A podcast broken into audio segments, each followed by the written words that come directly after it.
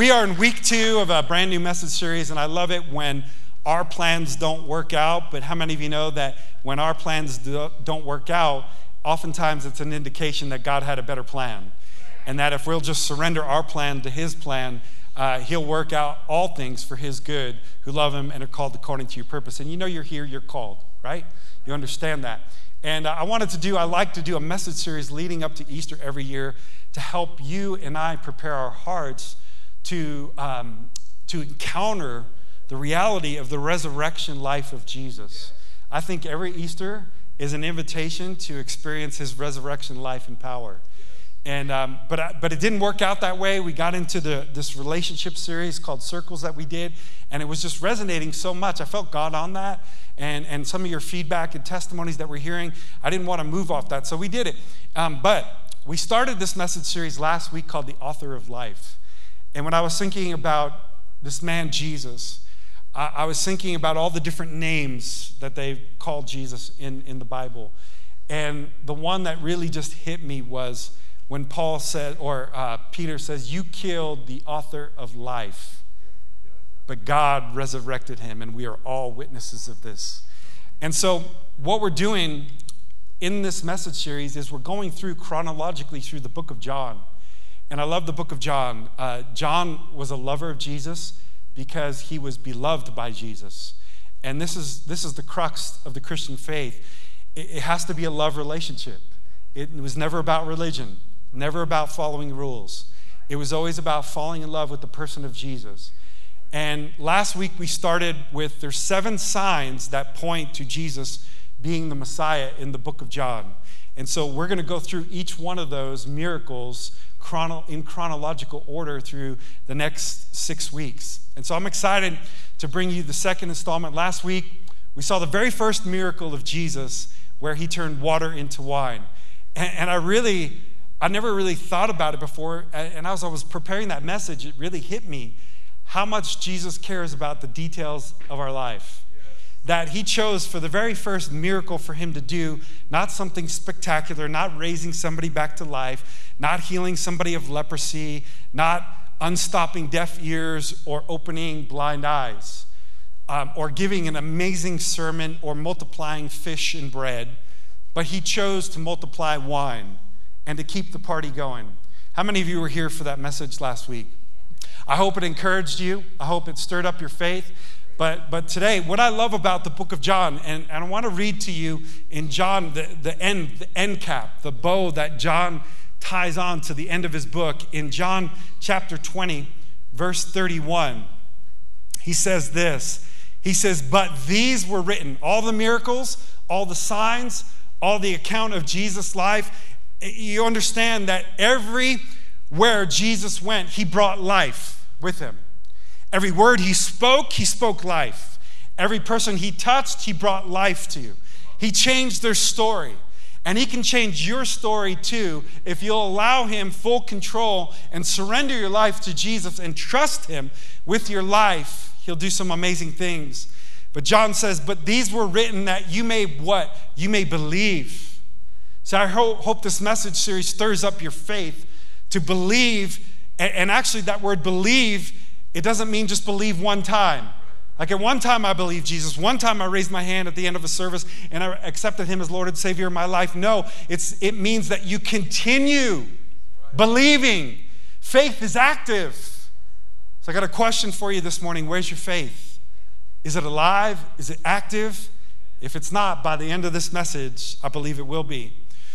But these were written that you may continue believing that Jesus is the Messiah the Son of God, and that by believing, listen to this, that by believing you may have life in his name. How many of you can use some more of the life of Jesus? See, John's original intent was for us to encounter more and more of the life of Jesus. Jesus would save himself in John 10 10. I have come that they may have life, and not just any life, that they would have it to the full. And I want that full life for me, and I want that for you. But one of the things that I want to remind us of that the Word of God is alive and active, and we don't, we're not just reading a historical text about what Jesus did in the past. because every testimony has and contains within itself the power to do it again. And I say, Do it again, Lord. Every time that we read the account of one of the miracles of Jesus, I say, Do it again. And that's the, th- that's the power of a testimony, and that's the power of what we're going to read today as each week builds upon the next. Turning water into wine was pretty cool, wasn't it? But that's just the beginning. And each week we're going to learn a little bit more about the miracle working power of this man, Jesus. So today I want us to turn to John chapter 4. John chapter 4. In fact, I want to do this because this message, how many of you know as a pastor, one of the things I love about preaching is the message gets in me before it gets in you. Like I'm I'm all week I'm marinating on this word and it's brewing in me. It's like a crock pot dinner. It's like, you know, it's just it's just brewing in me, it's stirring in me, and it's getting better as time goes on. and uh, and as I was stewing on this, marinating in this word, I was just so, um, I, was, I was struck by the power of the Word of God. And I think, just like we're about to read, Jesus would say in one of his opening statements that we're about to read that uh, a prophet doesn't have honor in his own hometown. And he made that statement because when he would go to his hometown, uh, he wouldn't see many miracles. Now, I don't believe that was because Jesus ran out of miracles somehow right? Like, sorry guys, man, I'm, I'm all out of miracles today. Let me see. No, no, I got nothing for you. No, he was full of the life giving power to do miracles, but their miracles were contingent upon their faith. He brings the power to do the miracles, we bring our faith. So, where's your faith this morning?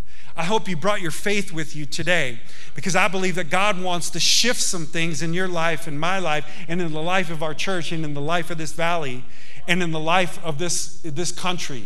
But it's going to take our faith and our belief in Jesus to make it happen.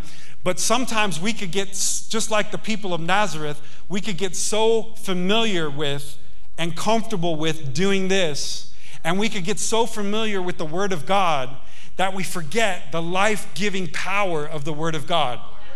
The power to change our life the power to transform us, the power to shift atmospheres, to shift our attitudes, right? There's so much power in the Word of God. And so here's, what I, here's my ask of you. Could we stand for the reading of the Word of God today in honor of the power of the life giving Word of God?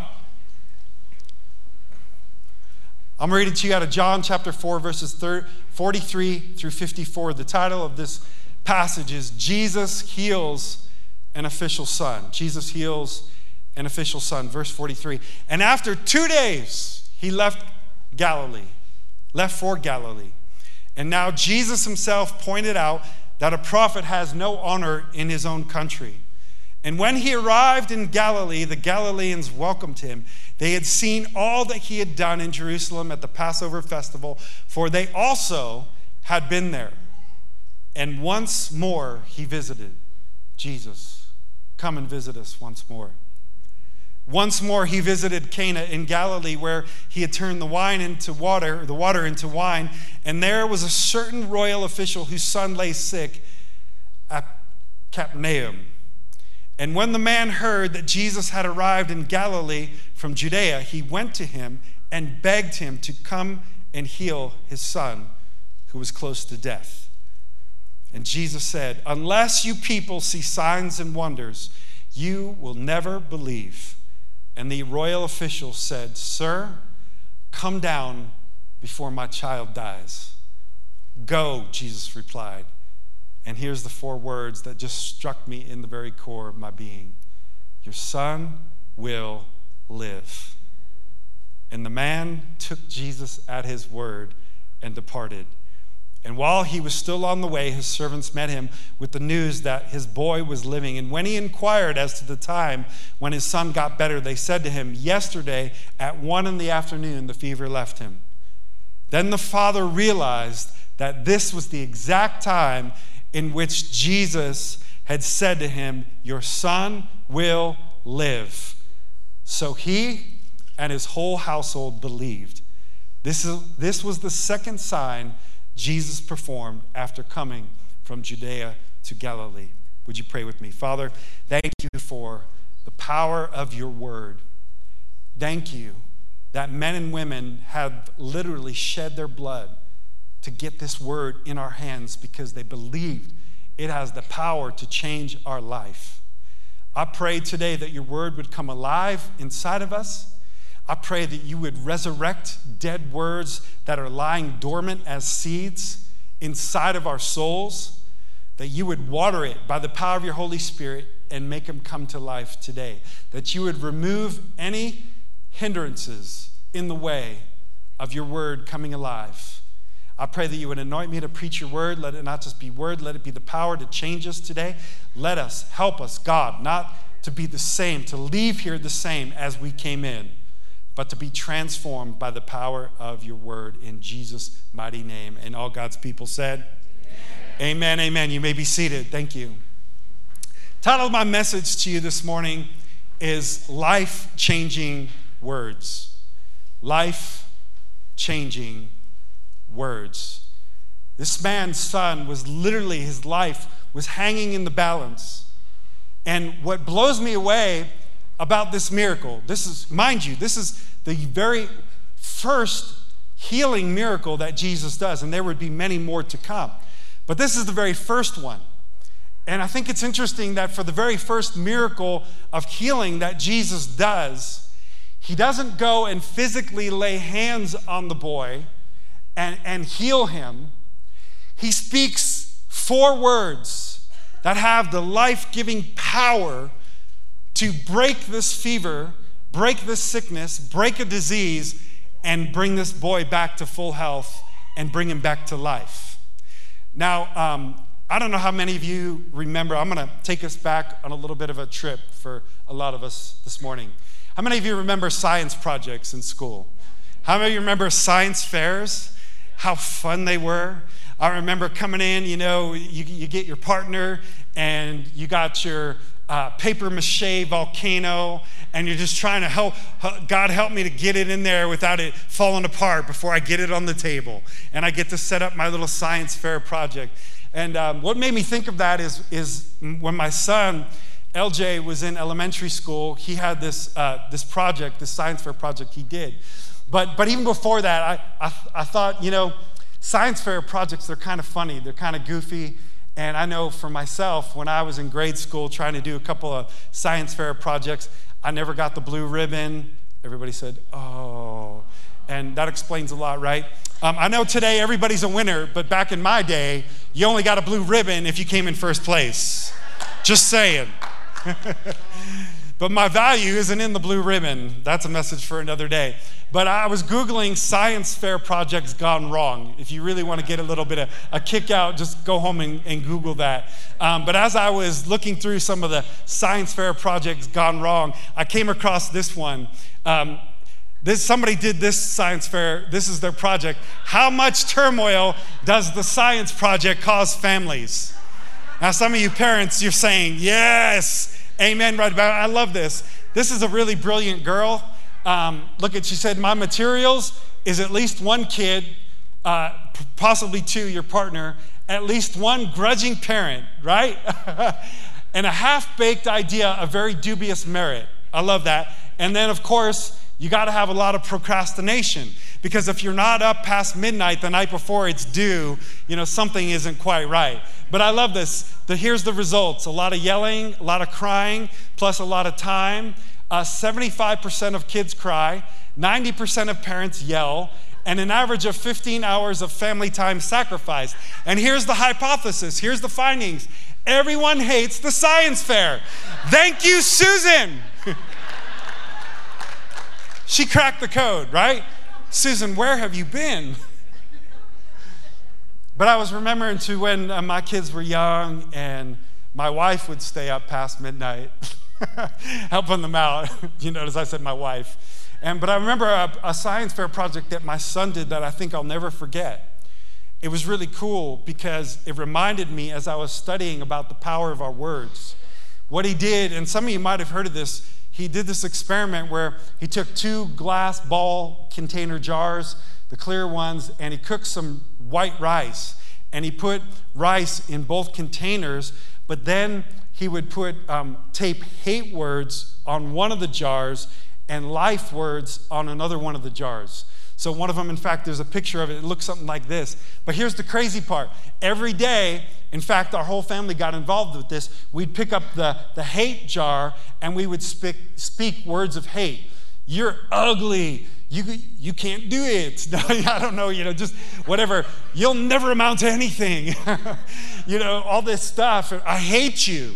You're ugly. All these words. And then we would go over and we'd pick up the life jar and we'd speak words of life. You're beautiful. You are loved. You're amazing. All these words over. And over the course of about 30 days, you'd get to about day 15. And one thing that would start to become clear is the rice in the hate jar started to get all gnarly, black, green mold growing on it, and it would just look all nasty and stuff like that. But the love jar stayed pure white, the same way it went in.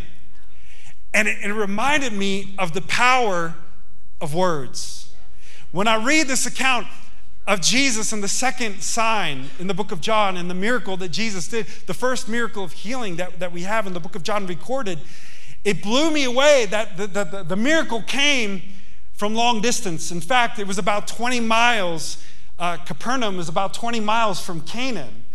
Cana, and, and this young boy didn't even hear Jesus speak the words, Your son will live.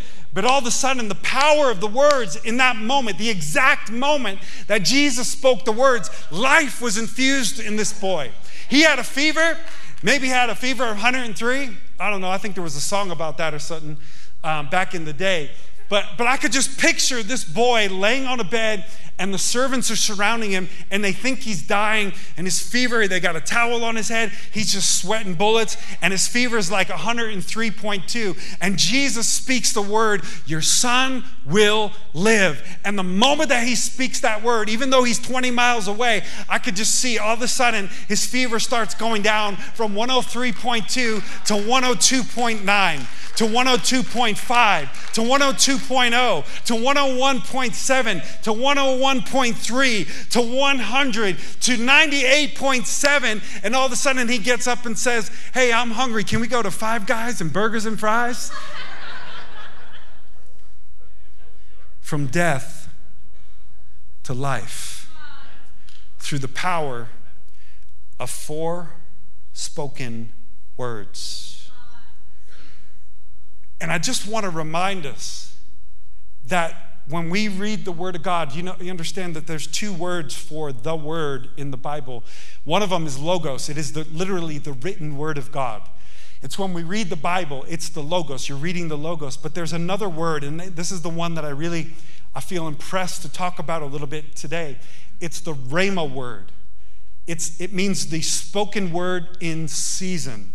It means a, a word that is alive to you in the moment. It is an inspirational word. And what I love about the Logos and the Rhema is they're not incongruent. In fact, they work together. While I'm preaching to you the Logos, God is speaking to you the Rhema. While you're reading in your own devotional time the Logos, God can jump off the pages and the word can come alive to you and activate something in your spirit that was dead but now comes alive. Come on, I feel faith in the room this morning that God wants to take some things that you thought were dead and remind you they're not dead. They're like a seed that is dormant, that when you start to believe them again in faith, and faith is going to stir up inside of you, that those words are going to come alive, and those words have power. They have power. Your son will live. I, I remember, it reminds me, um, not many of you would know this, but I, I've struggled off and on in my life with anxiety. In fact, at one point, I would get panic attacks. And I would have these moments where I would just get overcome with anxiety, or, and, and my heart would start racing. I would start sweating. And there would be times, like even in the middle of the night, I would, I would jump out of bed and like literally run out the front door and have to sit on the porch and catch my breath. And um, I remember distinctly one time, this was one of the first times that happened. I went for a, a jog and I came back, and, and you know how it is you exercise and And as guys, we always push ourselves more than we probably should. And I hadn't, I hadn't run in a while, and I probably pushed myself a little bit more than I should.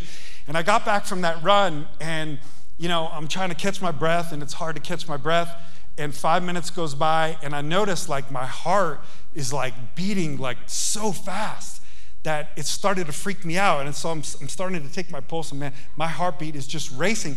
But when I went to take my pulse, what I noticed is my heart would race real fast, and then all of a sudden it would skip a beat and, and start real slow, like boom, and then speed up again.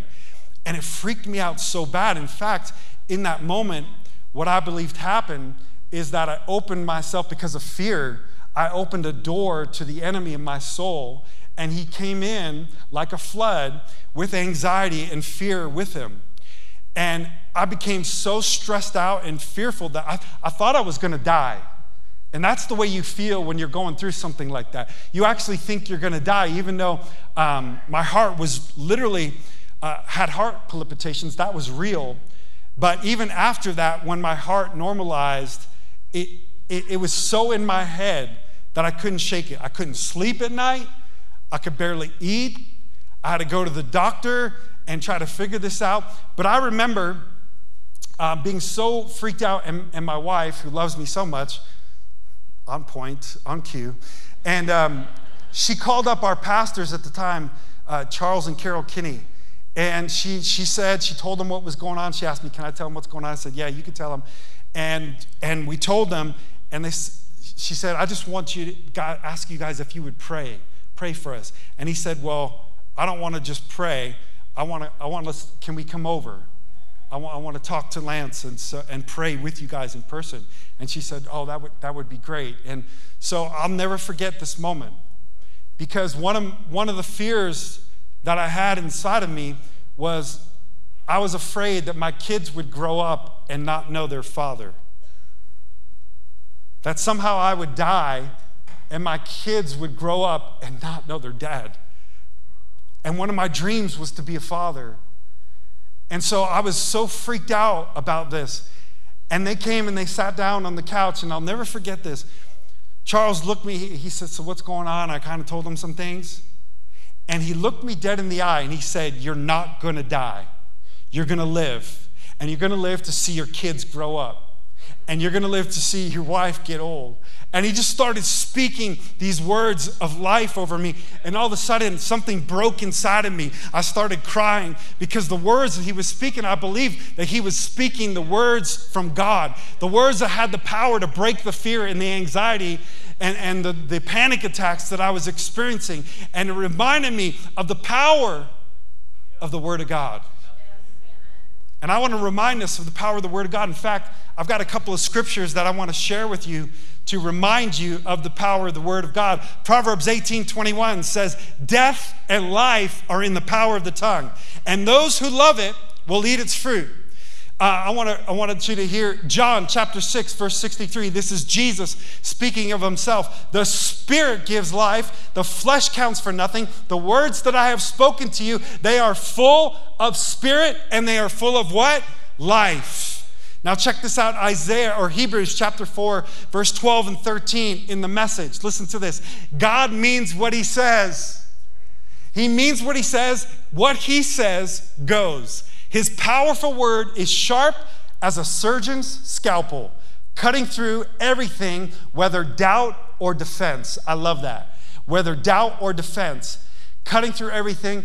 He lays us open to listen and obey. Nothing and no one can resist God's word. We can't get away from it no matter what. And now check this one out in Isaiah chapter 55, verse 10. The rain and snow come down from the heavens and stay on the ground to water the earth. They cause the grain to grow, producing seed for the farmer and bread for the hungry. Verse 11 It is the same with my word. I send it out, and it always produces fruit. It will accomplish all that I want it to, and it will prosper everywhere I send it. That's the power of the Word of God. And I love that. Do you know that the very first miracle in the Bible is four words? Just like Jesus spoke Four words, your son will live. And a creative miracle happened. In the beginning, in Genesis chapter 1, verse 3, these are the first recorded words of God, and these are the fir- this is the first miracle recorded in the Bible. And God said, "Let there be light," and there was light. Now I love um, Mark Batterson has a great paraphrase for this. I want to read it to you. When God said, "Let there be light," He said, "Let there be electromagnetic radiation." With varying wavelengths traveling at 106,282 miles per second. Let there be radio waves, microwaves, and x rays. Let there be photosynthesis and fiber optics. Let there be LASIK surgery, satellite communication, and suntans. Oh, and let there be rainbows and rainstorms. Let there be light. These are God's first recorded words. This is God's first recorded miracle. Light is the source of all vision Without it, we can't see anything. Light is the key to technology. It is how we talk to somebody halfway around the world without so much of a second's delay. Why? Because light can circle the globe seven and a half times a second. Light is the first link in the food chain. No photosynthesis, no food. Light is the basis of health. The absence of light, and we know this all too well in Montana, causes anything, everything from vitamin D deficiency to depression. Light is the origin of all energy. In Einstein's equation, E equals mc squared, energy, E, is defined as mass, m, times the speed of light, c squared. The speed of light is the constant. And light is the measuring stick for space and time. A meter is defined as the distance traveled by light in a vacuum during the time interval of 1 299 billion 792 million 458 of a second.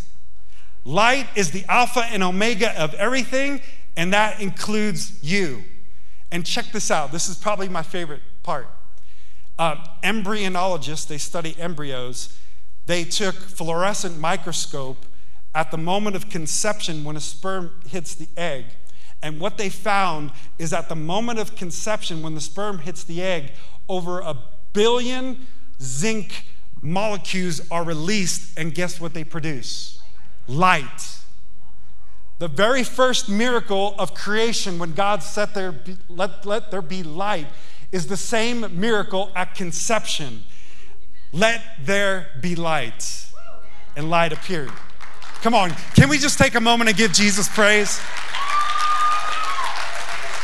So I'm here to remind us today that all it takes is power, one word of God that has the power to change your life and ultimately change your story. But if we're going to have God change our life with a life giving word, you need to be in the right position. I was thinking about all the times that God spoke a word that changed my life. I was in the right place at the right time to receive the right word in due season. And this man positioned himself to be in the right place at the right time to, to receive a life giving word of God. So, I want to tell you to start off prayer positions you to hear a life changing word from God. When I thought about this scenario, now we don't have Jesus physically with us. His presence is here and is real. And I don't know about you, but I, I sense his tangible presence with us this morning as we're worshiping him and gathering around his word. But here's, here's the coolest thing we can go to him and go into his presence in prayer. He may not be physically here, but we can go to him in prayer. And so I believe when I read the story, I see this as a beautiful picture of prayer and how this man positioned himself for a miracle and for a word that changed his life forever. So I have four postures that I believe there were four words that were spoken by Jesus.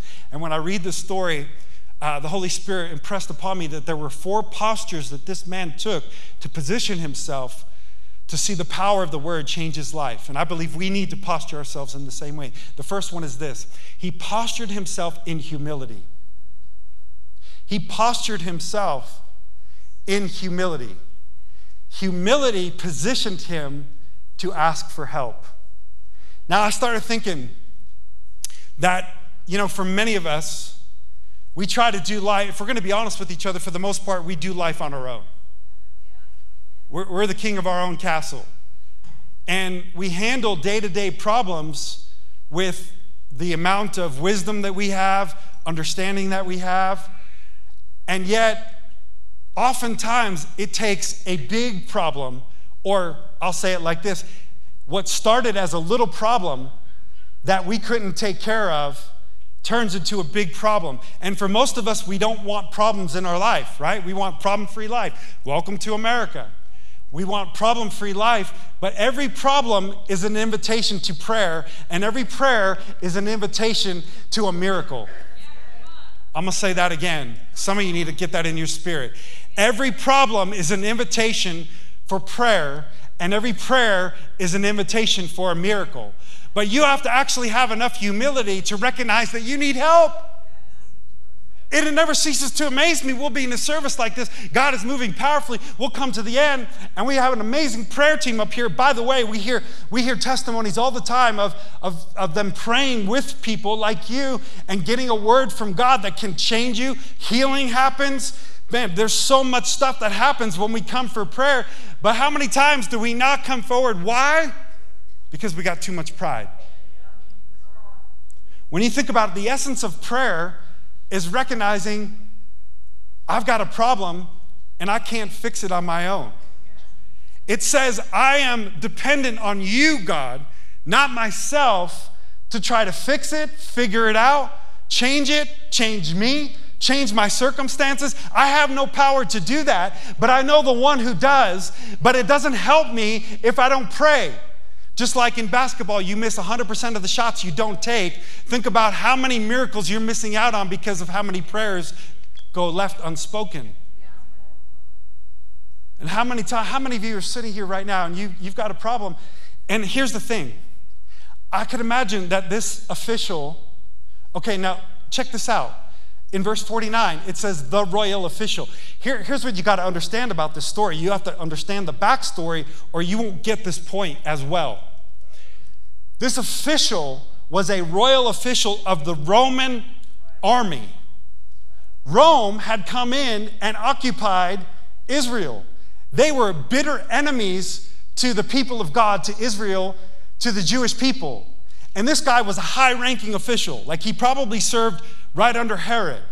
He had servants, he had money, he was royalty, and he was over them. Jesus was actually subject to him. And yet, this man makes himself subject to Jesus by coming to him and saying, Look what he says. Look at how he postures himself in humility. He doesn't come and say, Hey, you, you're coming with me. You're going to heal my son, which he could have done. He had the authority and the right to do that, being that he was over Jesus and over the Jews. And he doesn't. He gets low and he says, Sir. He calls him Sir. He doesn't have to do that but he humbles himself and makes himself low and asks him if he would come down before his child dies. And I wonder how many of us think about this for a minute. The boy probably started out with a little cold. Maybe he had a slight fever. The problem didn't start out as a big problem, it started out as a little problem. But he could have come to Jesus when it was still a little problem, and maybe he never would have been on his deathbed to begin with.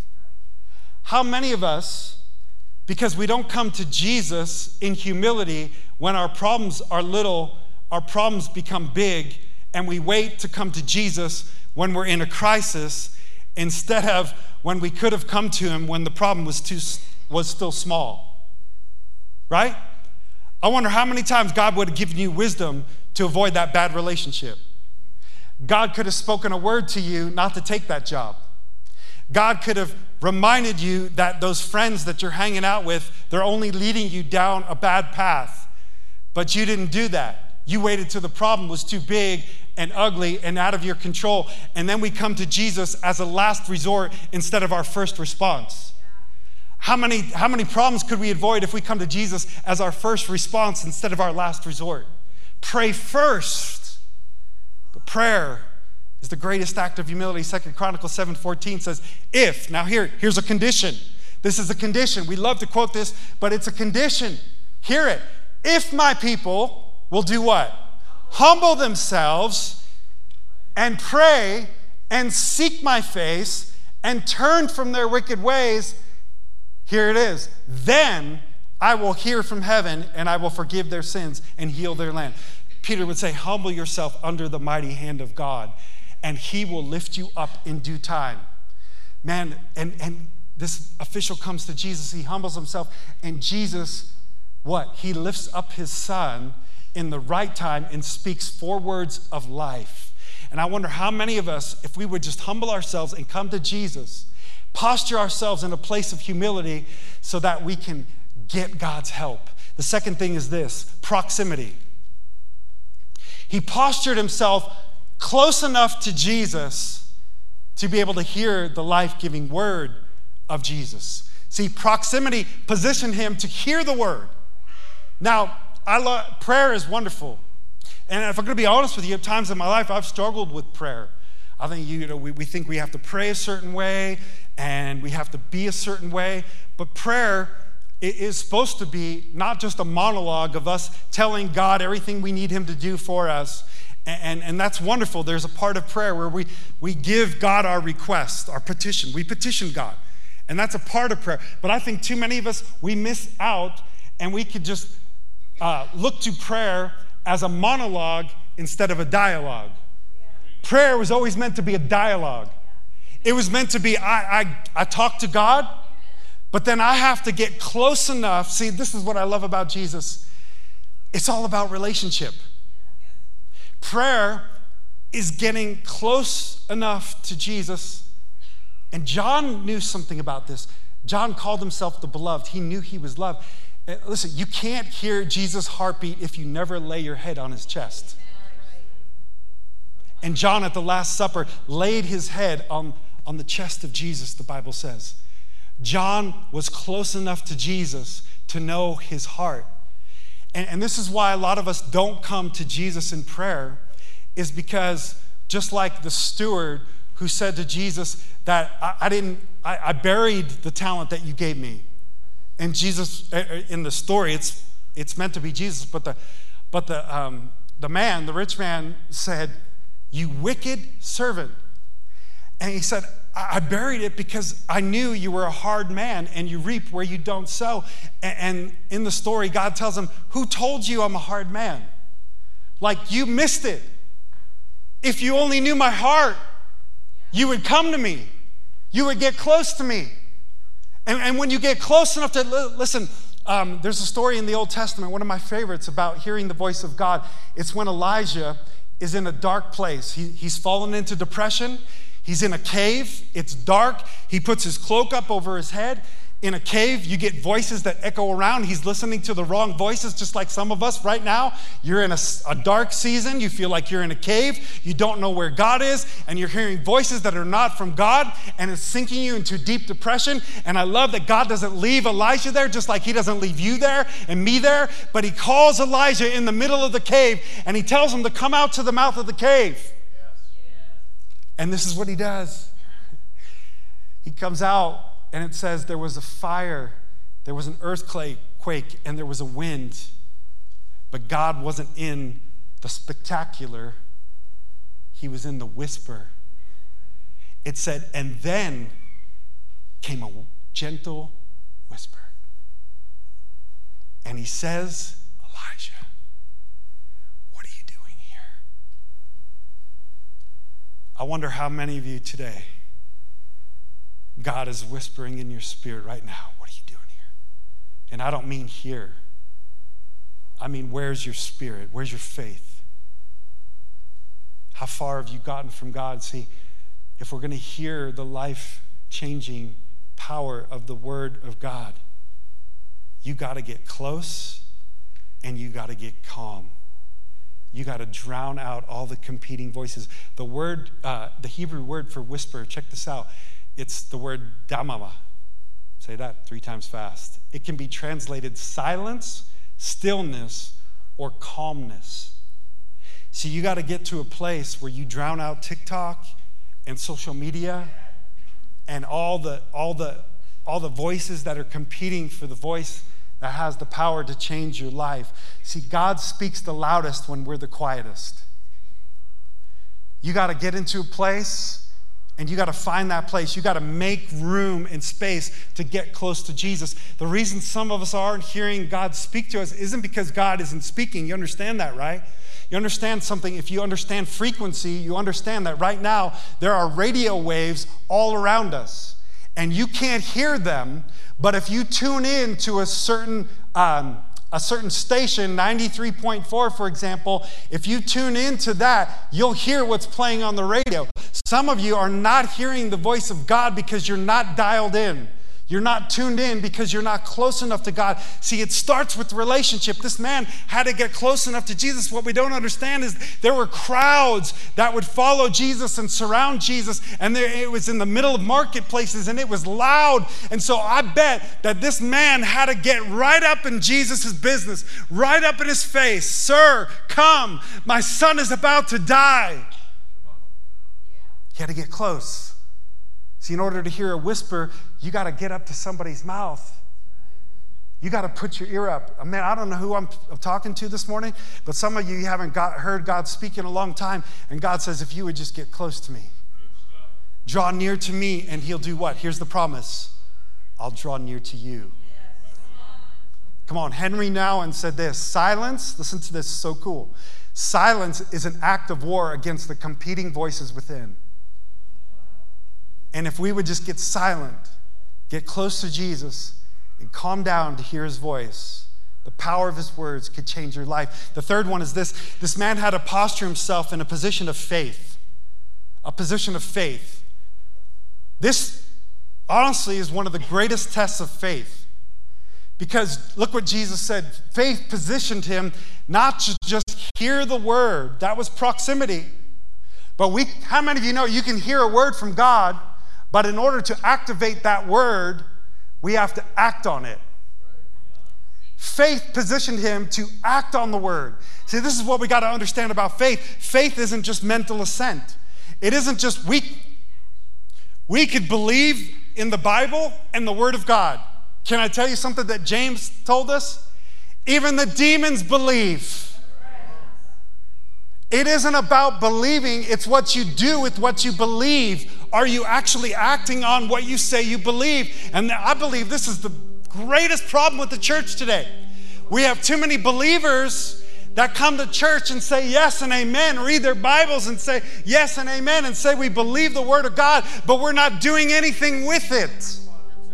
And James would say it like this faith without action is dead. It's not alive. It's not real faith. And I'm here not to like discourage you, not to condemn you, but I'm here to try to wake up your faith this morning.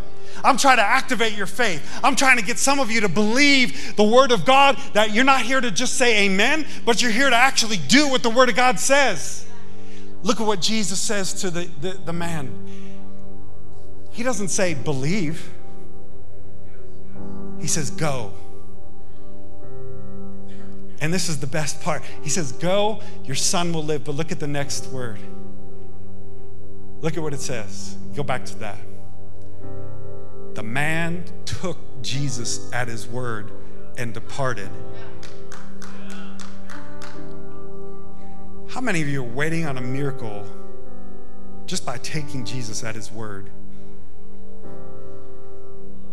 James 2:17 the same faith, way faith by itself if not accompanied with action it's dead. The last thing is this that we need persistence.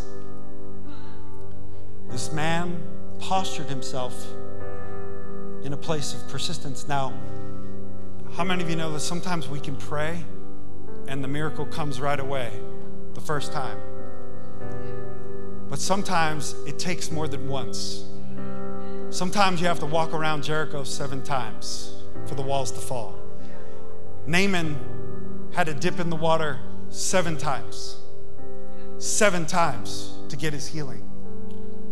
It reminds me of the prophet Elijah when there was a drought for several years, and he went up onto the top of, of the mount and he decided he was going to pray, and he took his servant and it says, Elijah bent down and earnestly prayed.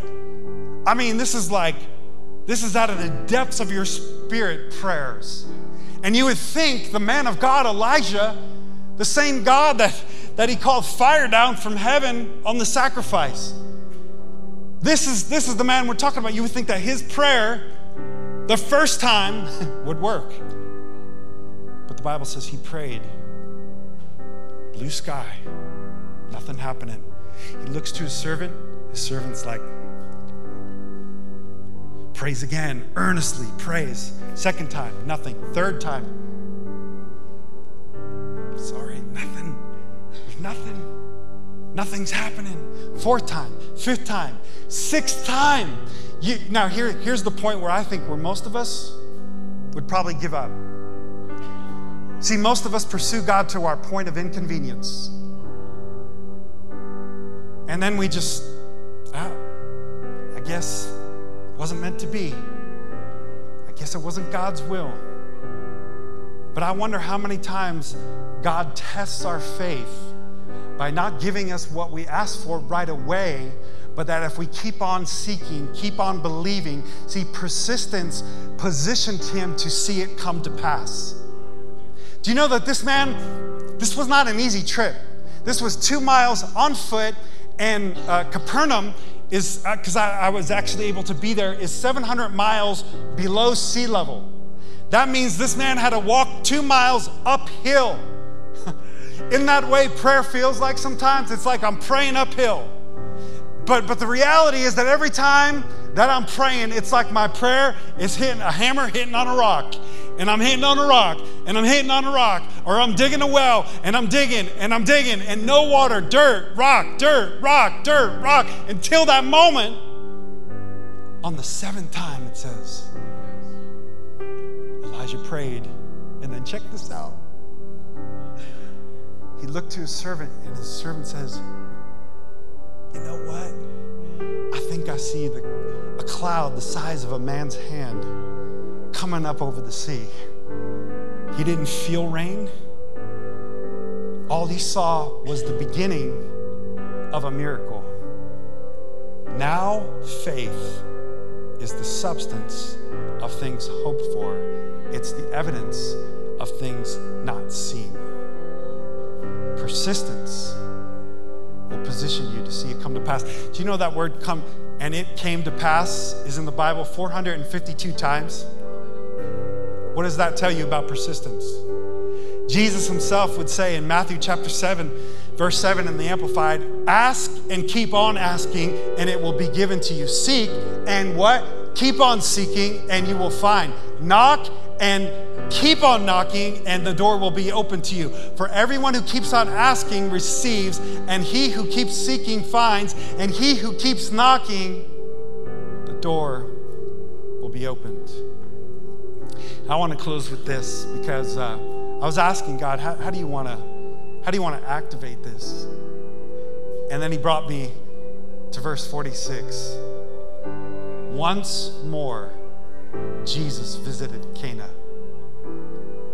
And it reminded me why did he go back to the place of his first miracle? And I wondered if it wasn't to remind them that as they walked past the stone pots, that Jesus had wine, taken the water and turned it into wine, if it didn't remind them about a practice in the Old Testament that God would command the Jewish people to do, which is that every time God did a miracle, to help them remember the faithfulness of God, they would put out memorial stones. They would build a memorial with stones. And the Bible says that every time you pass by the stones, I want you to remind your sons and their sons and your daughters of the faithfulness of God and how I did miracles in your life. And, and then it hit me. He went back to Cana to remind them that when we forget the faithfulness of God, it's easy to lose our faith.